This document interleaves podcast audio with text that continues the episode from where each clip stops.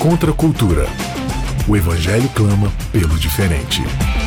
3, 2, 1, gravando. Começando mais um Contra a Cultura, chegando aqui na Rádio Novo Tempo para testemunhar para você de que existe um conteúdo maravilhoso num livro fantástico que está disponível para você estudar e a gente sempre faz o convite aqui para conversarmos, debatermos, discutirmos a palavra de Deus, o testemunho a respeito de quem é Deus e do seu Filho Jesus, esse Deus maravilhoso que mostrou seu amor por nós. E é desse testemunho que ele nos deu que nós estamos discutindo aqui em como absorver isso e levar essa verdade, levar essa palavra adiante, mostrar para as pessoas um pouco mais desse Deus sensacional que nós temos. E para testemunhar aqui junto comigo dessa verdade, mais uma vez, a testemunha fiel aqui, Mayara Costa. Seja bem-vinda, Mayara. Muito obrigada, amigo. Voltei para testemunhar com você. Mas não vai se empolgando, não, porque a gente vai descobrir uma coisa hoje: que testemunhar é? não é algo agradável e não é um elogio. Ah, é, é, quase uma maldição. É quase uma Eita, maldição. Sim. Se você é uma testemunha e está confortável na posição em que você se encontra, qual que é o título do episódio dessa semana? Você está fazendo isso errado. Olha só, que interessante. É. Você está fazendo isso errado, porque o testemunho do Deus verdadeiro nos coloca em uma posição de desconforto, ou pelo menos Olha de indignação, aí. né? De fora do status quo, certo? Então a gente vem falando desde o episódio 1 sobre a narrativa bíblica e o papel de Deus e como ele chama esse povo para fazer uma aliança com ele, para que eles deem testemunho de quem Deus é. E o povo, logicamente, né? Estamos amaldiçoados aí pelo pecado, a gente acaba enveredando-se na direção de falsos deuses, dando testemunho de fato do que a gente verdadeiramente ama, que são os nossos ídolos, aqueles que nos proporcionam o que verdadeiramente desejamos, né? Porque idolatria é essa condição do nosso coração onde a gente busca aquilo que tem para oferecer o que a gente deseja, né? Então, se eu quero chuva para minha plantação, eu vou adorar o deus da chuva. Se eu quero um filho, eu vou adorar o deus ou a deusa da fertilidade. E assim por diante. A gente adora aquilo a quem a gente de fato ama. O deus do trabalho, o deus do dinheiro, o deus do amor sexual, o deus do patrimônio enfim, né? Hoje a gente tem nossos deuses modernos aí e a gente ama testemunhar desses deuses porque de fato nós os amamos. Mas quando é o Deus verdadeiro, que é um Deus do sacrifício, da entrega, do amor, da liberdade através do serviço, aí a gente não, não gosta muito de testemunhar, não, né, Mayara? Interessante você colocar essa questão da a adoração nessa forma, porque fica suficientemente claro que a adoração tem tudo a ver com serviço, né? Dedicação, entrega. Realmente, a quem é que nós temos nos entregado com toda a dedicação e com todo o serviço? Será que realmente Tem... é a quem a, a Deus? Tem um episódio que a gente gravou, Mayara, você estava presente, quase que estreando Contra a Cultura, que foi naquela temporada lá de Romanos. Olha e a gente gravou um episódio chamado Não ah, Seja sim. Mundano. Lembra disso? Episódio espetacular, eu recomendo. Bota aí no Google, Contra a Cultura, Não Seja um Mundano. E lá a gente falou de Romanos 12 e Romanos 12 começa falando sobre prestar um culto agradável e aceitável a Deus. E se você ler todo o capítulo 12 de Romanos, Paulo vai explicar o que é prestar um culto aceitável a Deus. Ele vai falar de tratar bem as pessoas, não se achar melhor do que elas, ser hospitaleiro, não se vingar. Não tem nada a ver com posição de plataforma e horário do culto. Quais hinos você canta, quantos cantam. Ai, meu Deus! Não, prestar culto agradável a Deus é servir as pessoas. Confesso a você que quando a gente gravou aquele episódio, eu fiquei muito chocada.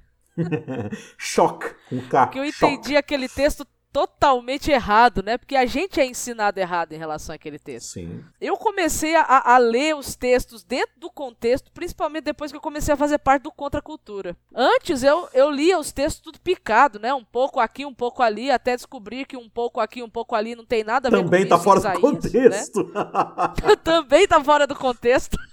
é rir pra não chorar. Mas né? que bom que a gente tem tempo de aprender, né?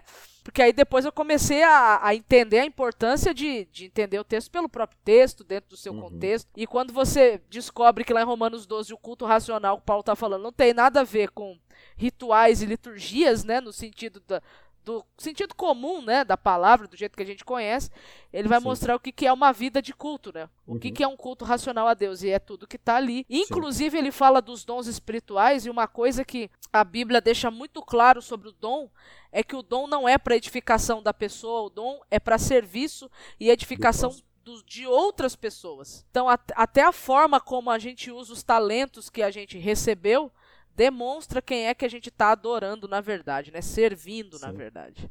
E essa é toda a ideia de um culto lógico, né? A palavra ali, culto racional, é do grego logikos. Lógicos significa logicamente lógico. É um culto que faz sentido, que tenha lógica. Por quê? Porque ele precisa estar em consonância, em ligação com o Deus a qual esse culto é prestado. É prestado. Então, é exatamente isso que eu estava falando. A adoração só faz sentido quando ela é confluente em relação ao caráter de quem eu estou adorando. Entendeu? Então, como é que eu demonstro, Mayara, adoração ao dinheiro?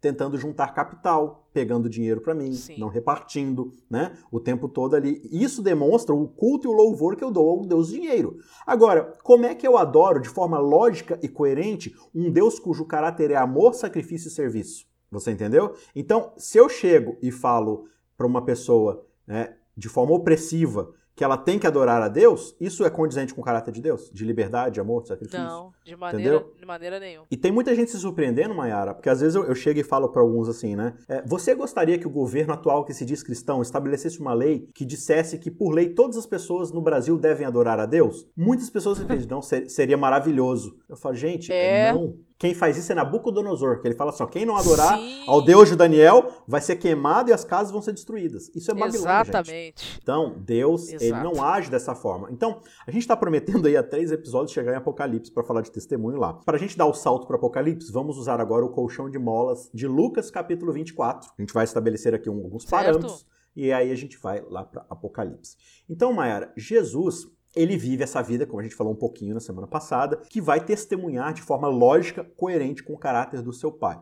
Meu pai é um Deus que ama. Então Jesus demonstra na prática, na sua vida, ele dá testemunho do que é esse amor. Como? Amando as pessoas, servindo, olhando para os desfavorecidos, para os marginalizados, né? Jesus mostra que esse Deus é um Deus da liberdade. Então ele dá testemunho dessa liberdade dizendo: "Quem quiser vir após mim, abandone-se né, a si mesmo, toma sua cruz e siga. Mas quem quiser, né? Ele vira para o jovem e fala: Jovem, se quiser, me siga, o caminho é esse daqui. Mas se você não quiser, não precisa vir também, né? É liberdade, não é coerção, não é aquela religiosidade judaica de coerção, de obrigar as pessoas a fazerem a sua própria vontade, né? Assim como muitas vezes os, os fariseus faziam. E aí, no meio dessa história toda, né?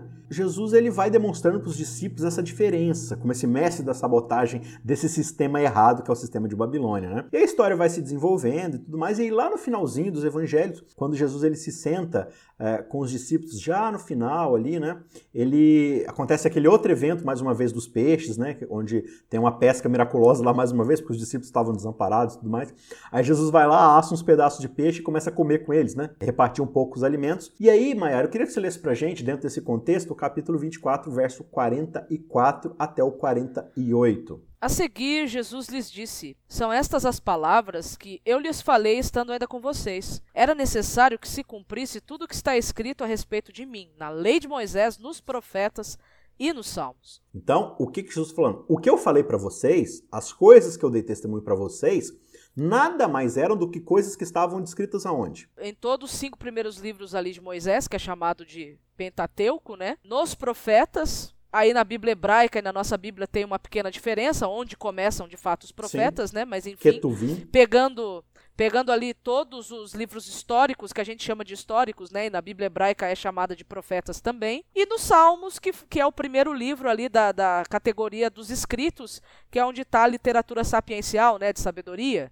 Então, basicamente, o que Jesus está fazendo? Ele está falando assim: olha, eu estou falando para vocês, tudo que eu dei testemunho para vocês já estava escrito na Bíblia. Esse texto aqui ganhou uma, uma outra cor para mim quando eu estava ouvindo uma explicação sobre ele há um tempo atrás. O assunto principal da Bíblia é Cristo. Não importa qual livro da Bíblia você abra, o assunto principal é Cristo. Tem que ter um encontro com Cristo. Não importa se é nos Salmos, não importa se é em Josué, não importa se é em Deuteronômio, o assunto é Cristo, né? A a Bíblia, o assunto que permeia a Bíblia é Cristo. Ela uhum. existe, né, para trazer a revelação de quem é Cristo, o que ele fez pela humanidade, né? É o que a humanidade se tornou e o que ele fez, né, para resolver o problema, né? Então, resumidamente, leia o verso 45 pontualmente para a gente entender o resumo disso. Então, lhes abriu o entendimento para compreenderem as Escrituras. Qual que é essa compreensão das Escrituras que eles vão ter? Verso 46. E disse-lhes: Assim está escrito que o Cristo tinha de sofrer, ressuscitar dentre os mortos no terceiro dia, e que em seu nome se pregasse arrependimento para remissão de pecados a todas as nações,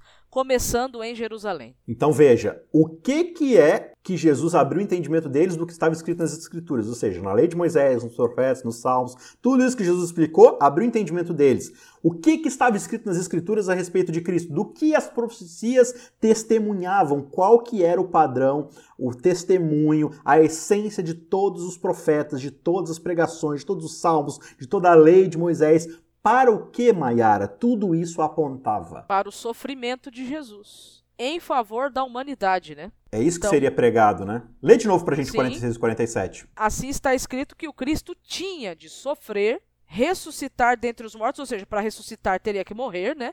Então, sofrer, né, morrer, ressuscitar dentre os mortos no terceiro dia, e que em seu nome se pregasse arrependimento para a remissão de pecados a todas as nações, começando de Jerusalém. E aí, leia agora, com bastante ênfase, Maiara, o verso 48. Vocês são testemunhas destas coisas. Olha só, Maiara Costa, que coisa maravilhosa. Vocês são testemunhas é. do quê, discípulos? Do quê? De vocês mesmos? De quão vocês são Não. bons e virtuosos? De quanto vocês são bons pescadores. Mas de forma alguma. Vocês são testemunhas do que está escrito ao meu respeito na Bíblia, Maiara Costa. E o que, Maiara Costa, está escrito ao meu respeito na Bíblia? Estava escrito tudo, né? O seu sofrimento, a sua morte, a sua ressurreição e o porquê que ele veio fazer tudo isso. Para trazer arrependimento e remissão. Exatamente. Agora tem uma coisa. Como o nosso culto e a nossa adoração a esse Deus ela é coerente com o seu caráter, qual tipo de hum? testemunho coerente é esse que a gente dá em relação a Deus? Ai. Se eu estou vivendo um testemunho que é confortável para mim, conveniente, é. que eu não me coloco numa situação de desgaste onde as pessoas podem me olhar feio, podem achar que eu sou né, zoado. Eu não tô falando aqui, gente, só para deixar claro, né? Não tô falando de ser chato. Eu não tô falando de ficar enchendo não, a paciência das pessoas. Não tem nada a ver com chatice. A questão é, será que às vezes eu estou mais preocupado com o meu status, com a minha reputação, do que de fato com mostrar esse Deus, que é um Deus que sofreu, que se entregou por nós, da qual toda a Bíblia, desde Moisés, passando pelos profetas e salmos, vão testemunhar desse Deus sofredor que se entrega por nós. E aí eu vou testemunhar disso como? Aqui dentro do meu quarto, com as pernas para cima, com a minha Netflix, minha limonada gelada, né? Se eu estou fazendo desta forma, talvez eu esteja fazendo isso errado. O evangelho, ele causa desconforto. Isso o próprio Cristo disse lá em Mateus capítulo 10, né? Não, não, Ele não, não. disse Jesus que o evangelho causa não, não, desconforto, pois disse, menino, que ele traria muito desconforto. Não é possível. Quer ver? Só falta você me falar agora é que ele veio trazer espada e separação entre a família. Ah, pois ele veio. Olha só. Jesus fala assim, ó, no 34, né? Não pensem que eu vim trazer a paz. Não é que ele não veio trazer a paz, ele veio. Mas uhum. o evangelho, ele causa desconforto, né? Ele diz, eu não vim trazer a paz, mas espada, pois vim causar divisão entre o homem e o seu pai, entre a filha e a sua mãe, entre a nora e a sua sogra. Assim, os inimigos de uma pessoa serão os da sua própria casa. Então, ele, ele fala isso isso aqui. E aí ele ainda fala, ó, é, quem não toma a cruz e não vem após mim não é digno de mim. Quem acha a sua vida a perderá, mas quem perde a vida por minha causa, esse a achará. Depois, lá em Lucas capítulo 14, ele vai falar a mesma coisa. O preço do discipulado é um preço alto, sim. Vamos ser sinceros, não é confortável é ser discípulo de Cristo, porque é uma negação do próprio eu severa. E a gente não curte negar muito a gente mesmo, não, viu? Você tá louco, né? Negar o próprio eu é uma das coisas mais difíceis, quiçá impossíveis na história da humanidade, porque vai contra todo o cerne da essência do que o pecado nos ensinou, que é o da sobrevivência. O caráter de Deus é o caráter do sacrifício, da entrega e do serviço. E o oposto disso, que foi o que Satanás buscou, é o da autoadoração, né? da autobajulação, da autoascensão. E a gente busca isso o tempo todo na nossa vida. Exato. Então, quando eu estou mais preocupado em me autopreservar do que me sacrificar pelo outro, eu estou de fato adorando a quem? Adoração não é o que você diz. Adoração é aquilo que é coerente com o objeto da sua adoração. Isso precisa ficar bem claro aqui. Entendeu? Então, ah, eu amo a Deus, eu amo a Deus, eu amo a Deus. Só que aí eu não estou disposto a sair do meu conforto para poder dar testemunho desse Deus, né? No sentido das minhas ações das minhas palavras também. O que Jesus deixou bem claro lá em Lucas. Vocês são testemunhas destas coisas que eu vos expliquei. Que coisas são essas? O meu sacrifício em favor da humanidade, o evangelho, a salvação, né? Só que isso vem a um custo muito alto, porque isso é contracultural, né? É o que a gente chama aqui o programa. Isso vai contra o Totalmente. senso comum da humanidade que vai mostrar um amor sacrificial. E a gente fica, não, imagina, imagina. Né? Porque a gente tem essa coisa da, de ficar devendo. Então a gente não quer aceitar as coisas de graça porque a gente vai ficar em, em, em dívida, né? A gente fica, ah, vou ficar devendo e tudo mais, né? Então, assim, Mayra Costa, sem mais delongas, a gente enrolou, enrolou, enrolou. Vamos para Apocalipse? Vamos para Apocalipse. Então vamos lá para o capítulo 19, depois a gente volta do comecinho, mas eu só quero fazer essa ponte aqui. Então veja okay. que Jesus explicou que a Bíblia explica desde os seus primórdios, passando por Moisés, os profetas, os salmos, tudo dá testemunho de Cristo, seu sofrimento e a morte que ele ia entregar, que ele ia se entregar para poder morrer por cada um de nós pelos nossos pecados como oferta aceitável, perfeita, maravilhosa a Deus. E aí Apocalipse ele trabalha muito com essa ideia do testemunho. E lá no capítulo 19, João recebe algumas palavras do anjo, né, do mensageiro, e aí ele fica tão maravilhado com esse anjo que ele se prostra no chão e começa a adorar o anjo. Olha que é. interessante. E aí o anjo fala uma coisa para ele, Mayara. Que coisa é essa? Não faz isso não, que eu sou um servo de Deus assim como são você e os seus irmãos que guardam o testemunho de Jesus. Adore a Deus. Eu, assim como você, sou fiel ao testemunho de Jesus. Agora, Mayara Costa, o que é o testemunho de Jesus? Aqui no finalzinho, né, do, do 10, né, verso 19, do capítulo 19, 10, diz que ele é o espírito da profecia. O que isso significa, na sua opinião, Mayara Costa? É claro que existe toda uma teologia que vai explorar isso de uma forma mais ampla, mas a gente está olhando isso de um certo prisma, então vamos nos ater a este prisma. Bom, a palavra espírito aqui eu lembro que eu fiz uma pesquisa há muito tempo atrás sobre ela, né?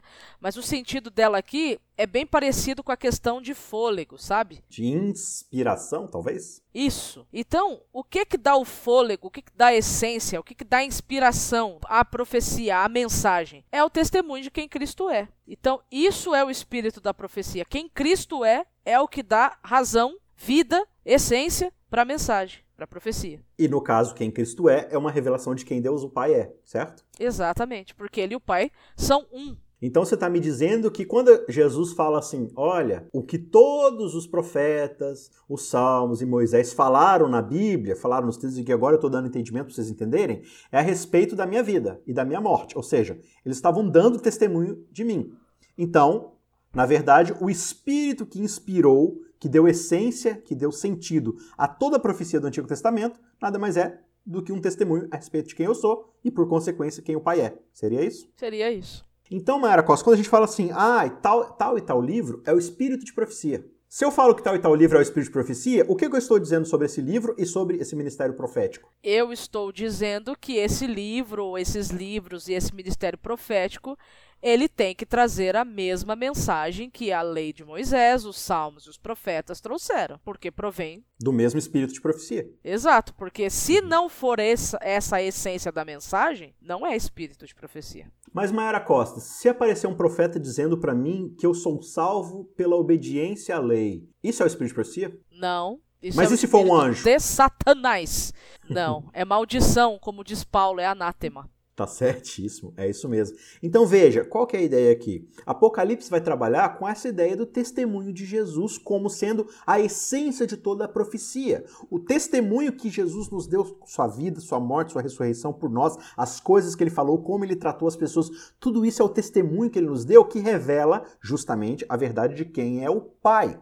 Então é isso que vai dar forma, essência, vai dar sentido Vida. à profecia bíblica. Então, Mayara, uma profecia que me leva para longe de Deus, no sentido de que me ensimesma mais nos meus contornos, nas minhas ideias, nas minhas essências, é uma profecia pelo Espírito de Deus? Não, Deus já deixou isso claro lá em Deuteronômio 18. Se alguém prerrogar falar em meu nome e o tal disser coisas que eu não mandei, que não provém de mim, ele é falso, ele é mentiroso. Aqui no capítulo 1, no verso 1, diz revelação de Jesus Cristo, né? O Apocalipse. Apocalipse significa revelação, certo? Então, revelação de Jesus Cristo que Deus lhe deu para mostrar a seus servos o que em breve há de acontecer. Ele enviou o seu anjo para torná-lo conhecido ao seu servo João. E aí o verso 2 diz: que dá testemunho de tudo o que viu. Ou seja, João é uma testemunha como? Contando o que ele viu. Isto é, a palavra de Deus e o testemunho de Cristo. Então, qual que é o testemunho de João? É a palavra de Deus e o testemunho de Cristo, que, na essência, Exato. são basicamente a mesma coisa. Né? A palavra Exato. de Deus é o que ele quer nos revelar e Jesus Cristo é a encarnação dessa revelação, né? Então, João, ele é testemunho dessas coisas, ele fala a respeito dessas coisas que ele viu, a respeito, né, de quem é Deus. Se você ler lá de novo João capítulo 1, o Evangelho de João, é maravilhoso como ele vai colocar Jesus Cristo como sendo a encarnação da vontade do Pai. E aqui no verso 9, ele ainda refere o seguinte: Eu, João, irmão e companheiro de vocês no sofrimento, irmão e companheiro de vocês no quê? No sofrimento. No sofrimento. É o sofrimento que nos une dentro desse elo, no reino e na perseverança em Jesus, certo? Estava na ilha de Pátimos por causa de quê? de Deus de e férias. do testemunho de Jesus. Tava no resort, né? No resort. Tava já fazendo cruzeiro. Então aqui João já começa a mostrar o quê? O que nos une é o sofrimento, mas o sofrimento por quê? Por causa da perseverança em Jesus, que é motivada reino, né? justamente por esse reino, que é justamente o que nos une, a ideia do testemunho de Jesus. O que é esse testemunho? Então veja que a ideia do testemunho como esse Cristo sofredor leva as suas testemunhas, os seus martus, né, os a seus sofrerem mártires, também. A sofrer também, por quê? Porque a pregação dessa mensagem de um Cristo sofredor vai atrair para você as consequências desse mesmo ministério do qual você está dando testemunho. Então, se a coisa é diferente, você está fazendo isso errado, certo? O que que diz aí no verso 14 do capítulo 3? Diz ao anjo da igreja em Laodiceia, escreva: Estas coisas diz o Amém, a testemunha fiel e verdadeira, o princípio da criação de Deus. Então, aqui, para a igreja de Laodiceia, Jesus se apresenta como quem? A testemunha fiel. Ou seja, aquele que de fato representa Exato. quem é Deus, as palavras do Amém. Agora, Mayara, nós como igreja, e muitas vezes a gente associa a nossa época com Laodiceia, né? A gente muitas vezes trata essa testemunha de que forma? E aí eu queria que você lesse pra gente o verso 20. Eis que estou à porta e bato. Bom, para alguém estar tá à porta batendo é porque está do lado de fora, não é mesmo? Se alguém ouvir a minha voz e abrir a porta, entrarei em sua casa e cearei com ele e ele comigo. Cara, isso aqui é assustador, porque é um período, né? Enfim, é uma igreja descrita aqui como sendo muito autossuficiente, ou seja, tem tudo, né? Rico sou, de nada tenho falta, né? Mas o principal tá do lado de fora. Então a gente tem que tomar cuidado justamente com essa ideia.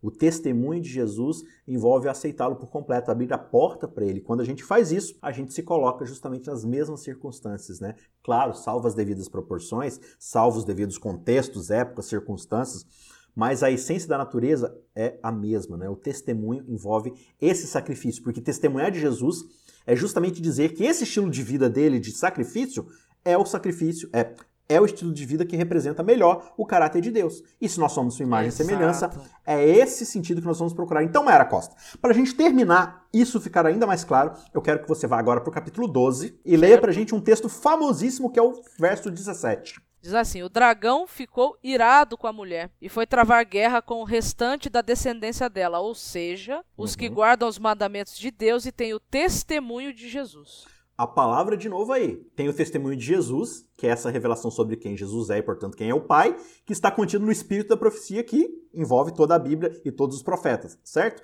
Então, Mayara Costa, essas pessoas remanescentes que estão sendo perseguidas, olha aí de novo, perseguição, guerra, sofrimento, né?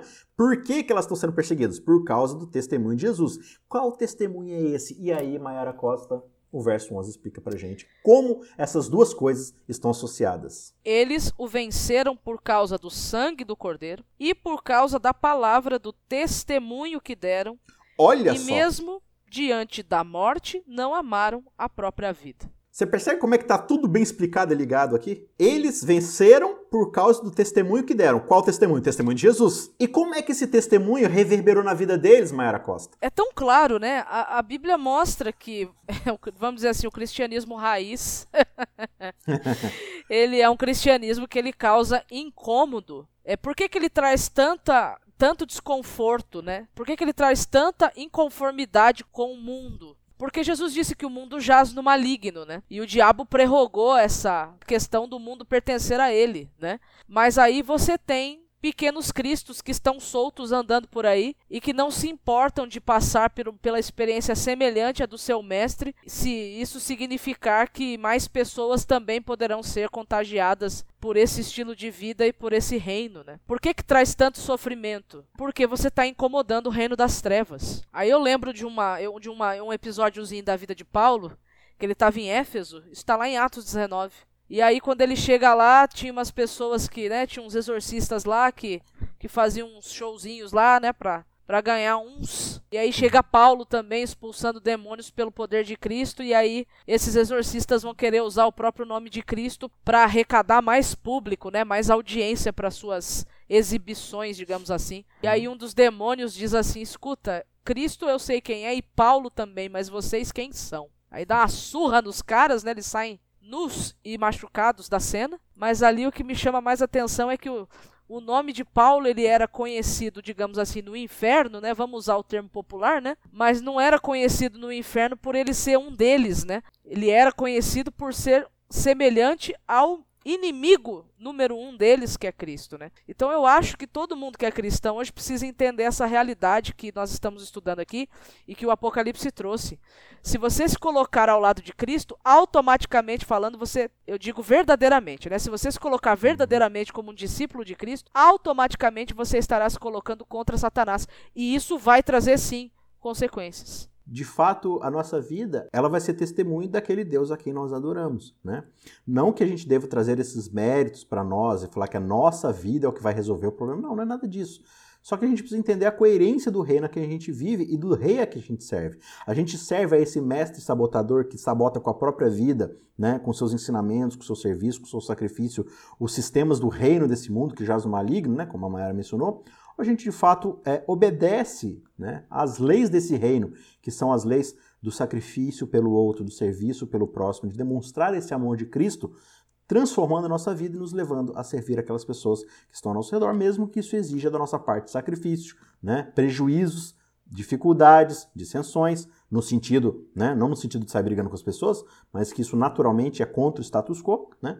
Então, quando a gente de fato se propõe a viver esse reino, a servir as pessoas dessa forma, é, o inimigo vai ficar bravo porque ele vai sentir que o seu reino está sendo né, é, sabotado, e, mas é assim que funciona. Então, é dessa forma que você testemunha do jeito certo, né? Com alto custo pessoal, mas nenhum preço vai ser maior ou chegar sequer perto do maior sacrifício de todos, que é o próprio Deus descer do céu, assumir a forma humana e se sacrificar por cada um de nós. É esse exemplo que nós seguimos. Né? Lá em Coríntios, Paulo vai falar: Ele morreu por cada um de nós, para que aqueles que vivam já não vivam mais por si mesmos, mas por aquele que por eles morreu e também ressuscitou. Fica aí o convite para você, que Deus te abençoe e a gente se vê na semana que vem. Tchau, tchau. Contra a cultura. O Evangelho clama pelo diferente.